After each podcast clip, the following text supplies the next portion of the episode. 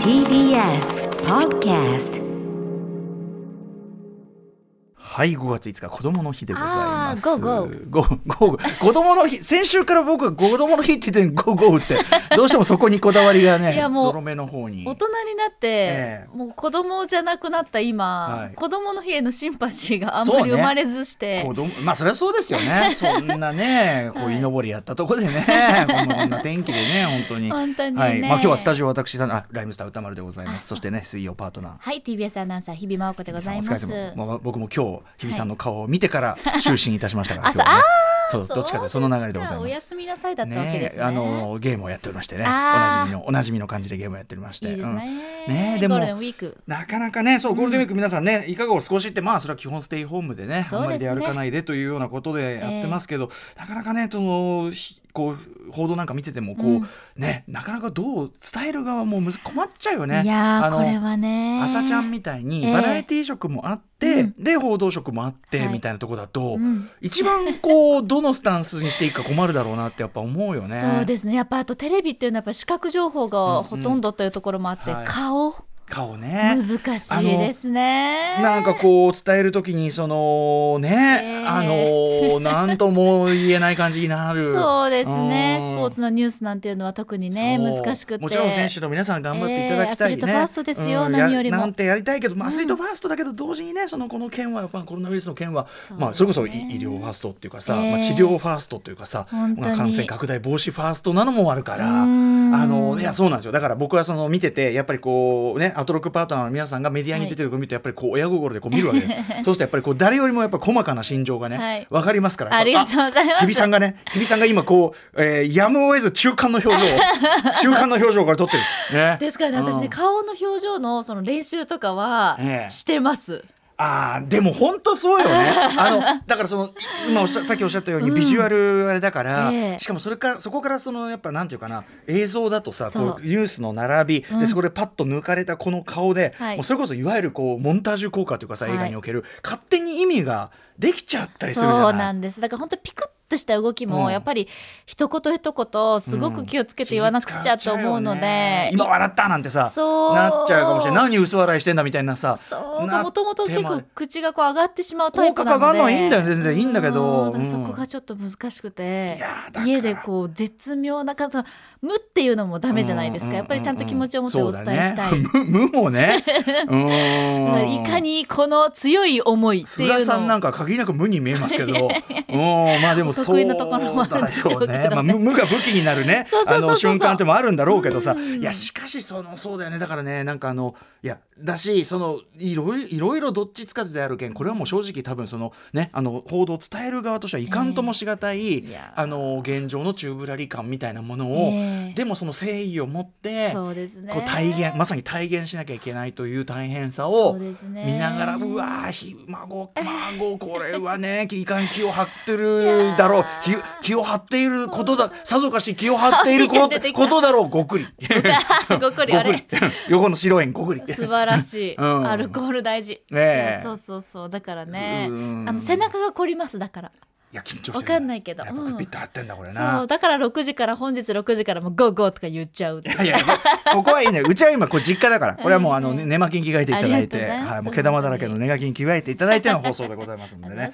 はい気を抜いて。今日はでもあのそういう意味では身内身内って言い方はいねこれ放送で身内ってことはこれないんですけ本ど日3時間揃ってますよ皆さんメンバーが今日は。本日ねは私ライムスター、ええ。えーね、ヒップホップグループライムスターメンバー3人がねまあ、いろんな形で出演するということで、はいアトロクでお三方同時に同じ日っていうのは久しぶりじゃないですか？そうですね。しかもこう、リモートですから、あのはい連中はリモートで出るし、出るコーナーも別々なんでね、うん。もう分断です。この分断の時代にさ ライムスターでさえ分断されているこの時代。ソーシャルディスタン ソーシャルディスタンスを取ってお送りしたいと思います。あ私が言わないと始まそうらないでなしたねのよそうなのよ。アフターシックスジャンクシジャンクショョンン After Six Junction. 5月5日水曜日子供の日です、えー本日がゴールデンウィーク最終日という方もね、えー多いんじゃないでしょうか。ね。いかがお過ごしですか？ごゆっくり過ごしてますかね、えー時刻は6時5分です。ラジオでお聞きの方もラジコでお聞きの方もこんばんは。TBS ラジオをキーステーションにお送りしているカルチャーキュレーションプログラムアフターシックスジャンクション通称アトロク。パーソナリティは私ラップグループライムスターのラッパー歌丸です。そして水曜パートナーははい TBS アナウンサーの日々真央子です。はいということで。まあね、でもあのステイホームしなきゃっって言うけど、まあもともとインドアな趣味みたいな人というかね、はい。でなおかつ今はもうゲームありあとまあ配信でドラマありで。本。当に、うん、まあうちでそうそうそう。だからまあうちで楽しめるものがある。しかもそのなんかオンラインとかで、うん。あのつながることも比較的容易ということでまあこういう時代でまあそこは幸いかなっていうふうに思ったりするんですけどね。うん。あのそれもない時代だったら相当大変だったでしょうけど。そうですね、できることというかやるべきことというかやりたいことはまあ三、うん。ね山積みですから。だしまあ不便を感じる瞬間があってもまあまだできるっていうかね。そうですね。本当にその携帯もないメールもない時代留守電もない時代だって全然あったわけですからあの友達と遊ぶってたら友達にも直接遊びに行く時代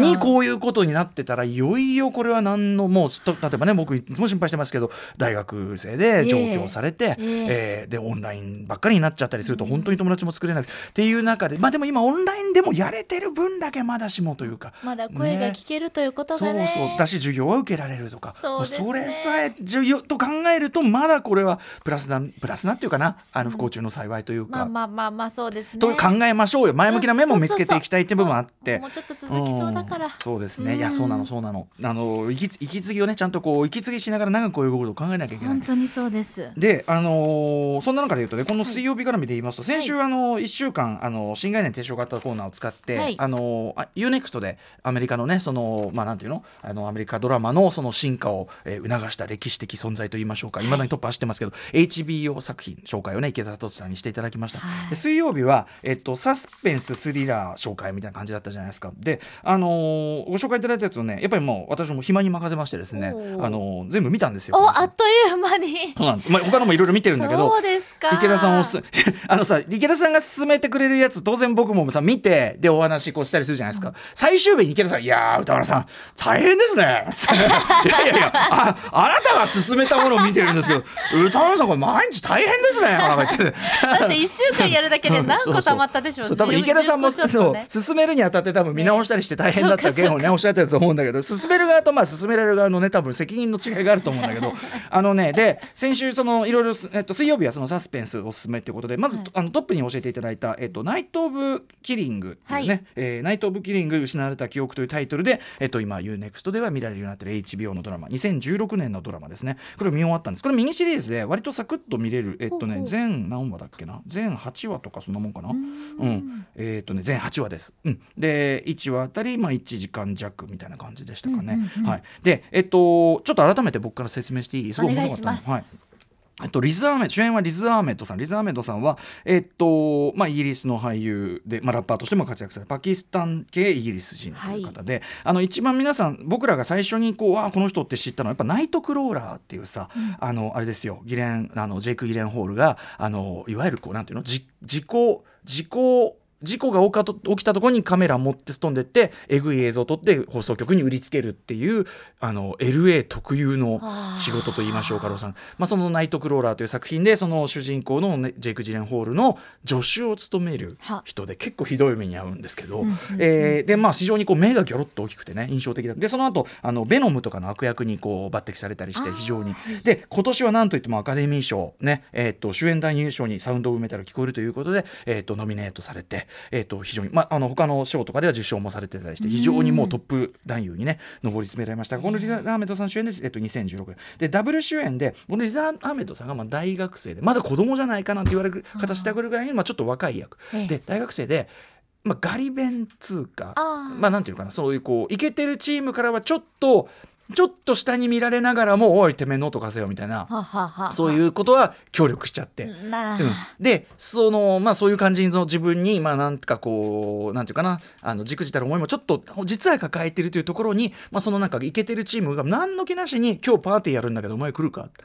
でもう浮かれちゃうわけで。すで友達が「おいおいおい」と「あんなん行くのがいや今日はもうなん絶好のチャンスじゃないかとそのやつらのパーティーに誘われるなんて二度二度とあるか分かんないんだぞっつって、で車出してなんて言うんだけど、まあ、その友達が結局車出せねえっつって、でなんだよっつって。でその彼が取る行動というのはあのお父さんがタクシー運転手さんをやってるんですけど、はい。お父さんのタクシーをまあ、拝借して非常に厳しいうちなんですね。やっぱりイスラム、えー教の教えもあって非常に厳しいお宅で、えーそうなんですよね。でえっと、そタクシーを借りて、はい。まあ、借りてとかあの盗盗んでというか拝借してこう行っちゃうしかもそのタクシーってのはお父さんはそのニューヨークってなんかタクシーの権利ってすごく高いんですよね。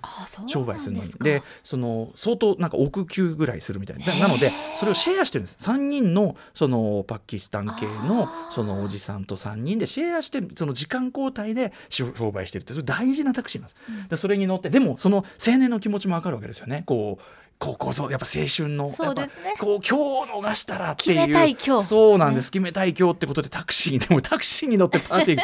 ね。で決まんのかそれ。そうなんで、えー、と向かうわけですよ、マンハッタンに。クイーンズに住んでるんですけどね。マンハッタンに向かうニューヨークの。で、うん乗ってこう止めて道迷ってこうやってうろうろしてる途中にやっぱり「おいタクシー!」なんつって、向こうはあの日本と違って自動ドアじゃないですからガチャって開けて乗ってきちゃったりするわけ。勝手に。勝手に。でおい降りてくれってこれ営業じゃん。いやなんだよもうその営業してないマークあの出てないじゃないか。営業マークになってんじゃないかこの野郎。行けよみたいな感じで揉めてたりする。でそこにまたパトカーが来ちゃって何やってんだなって。いやちょっとあのあの営業じゃないのに乗ってきちゃってんですよって君君降りなさいな。そんなやり取りがあるわけ。やっぱりその自分のタクシーじゃないからその、あの営業してませんがその回送マークにできないわあけですよ。あどうやってやんだ？からまだガチャガチャガチャガチャ。やってるとそこに、なんかすごいこう謎めいた訳あり美女がパタンってこうなってきて。はあまあ、すごい、まあ綺麗な人なわけですよ、ちょっとリブ・タイラーにと言いましょうか。ねで、あのーこここうタクシーがミラー越しに見てでなんかああまあ可愛いなと思って、でやっぱそこでやっぱ彼もねちょっと、まあ、そそこがもう最初の判断ミスなんですが、やっぱりそのなんかこう可愛い人だしまあじゃあちょっとドライブ気分でまあえ何どこ行くの？っつって。もで、まあ、運んあの、であげてその途中でその女の人がまたちょっとちょっとなんかこう不良っぽい感じう、のちょっと喉乾いたからはちょっとあの途中でそのそこのあれでコンビニであのちょっと買ってきてくれない？っつって。えでまたそのパシリ。パシリをさせられるわけですよ。でまたそこで意味ありげにこう監視映像でその彼が行動してるとか全部撮られてるっていう。ああ意味ありげにね。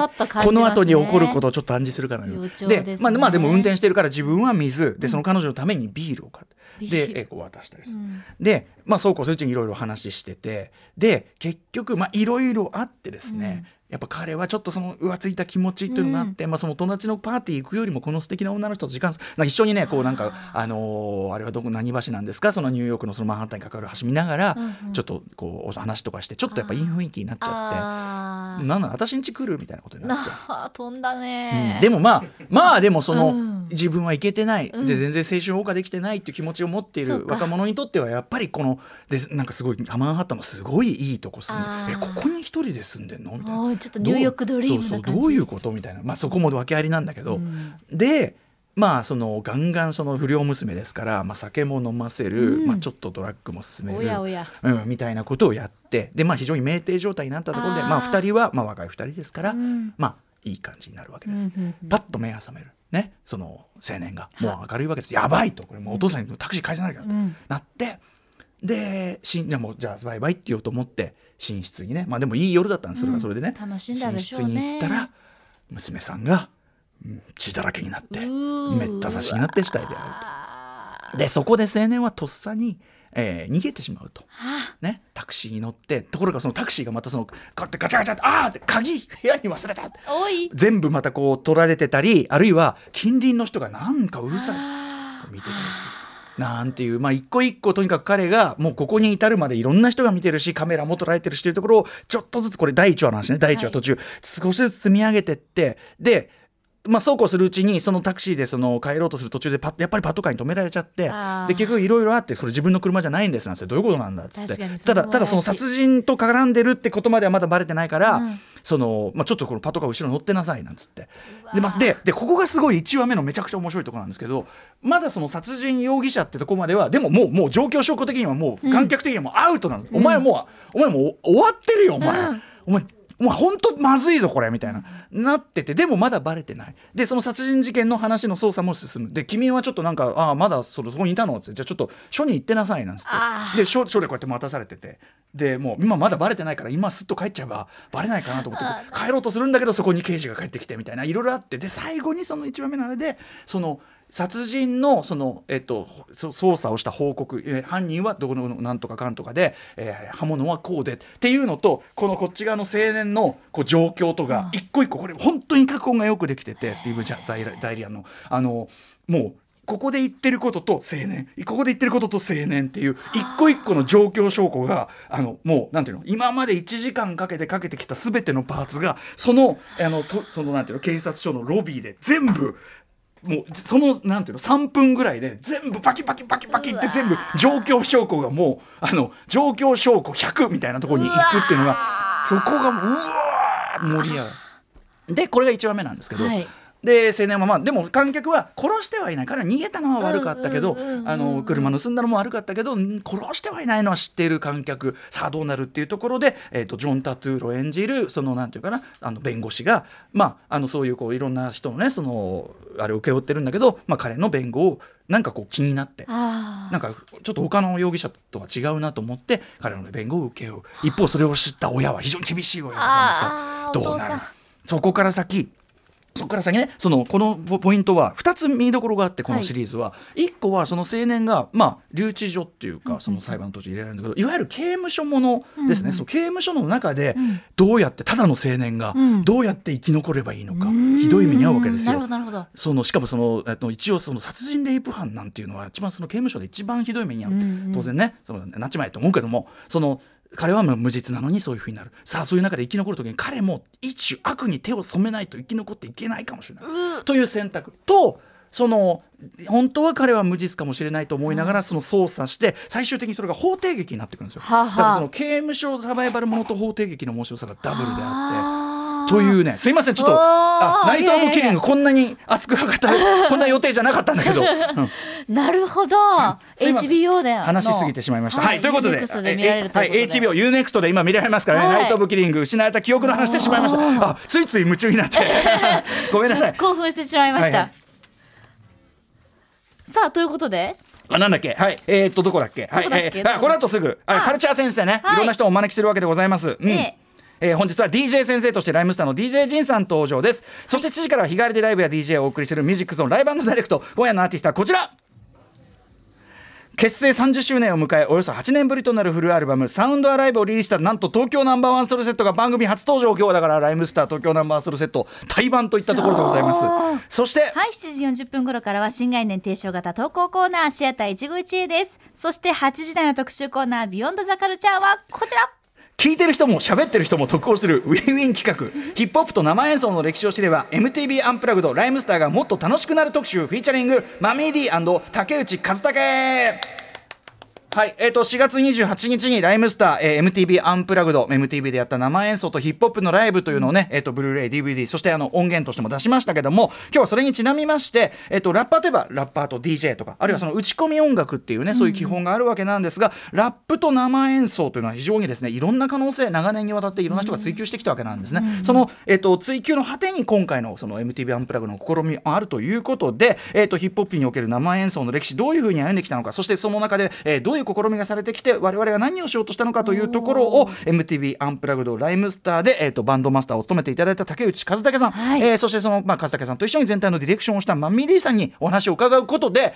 皆さんもあの MTV アンプラグドライムスターがより楽しめる、そして我々はプロモーションになる。なる。えーえーウィンウィンこういう特集をお送りしようと思っております。はい、楽しみにしております、え番組では皆様からの感想などリアルタイムでお待ちしております。アドレス歌丸アットマーク tbs.co.jp までです。はい、それではアフターシックスジャンクション行ってみよう。After Six Junction.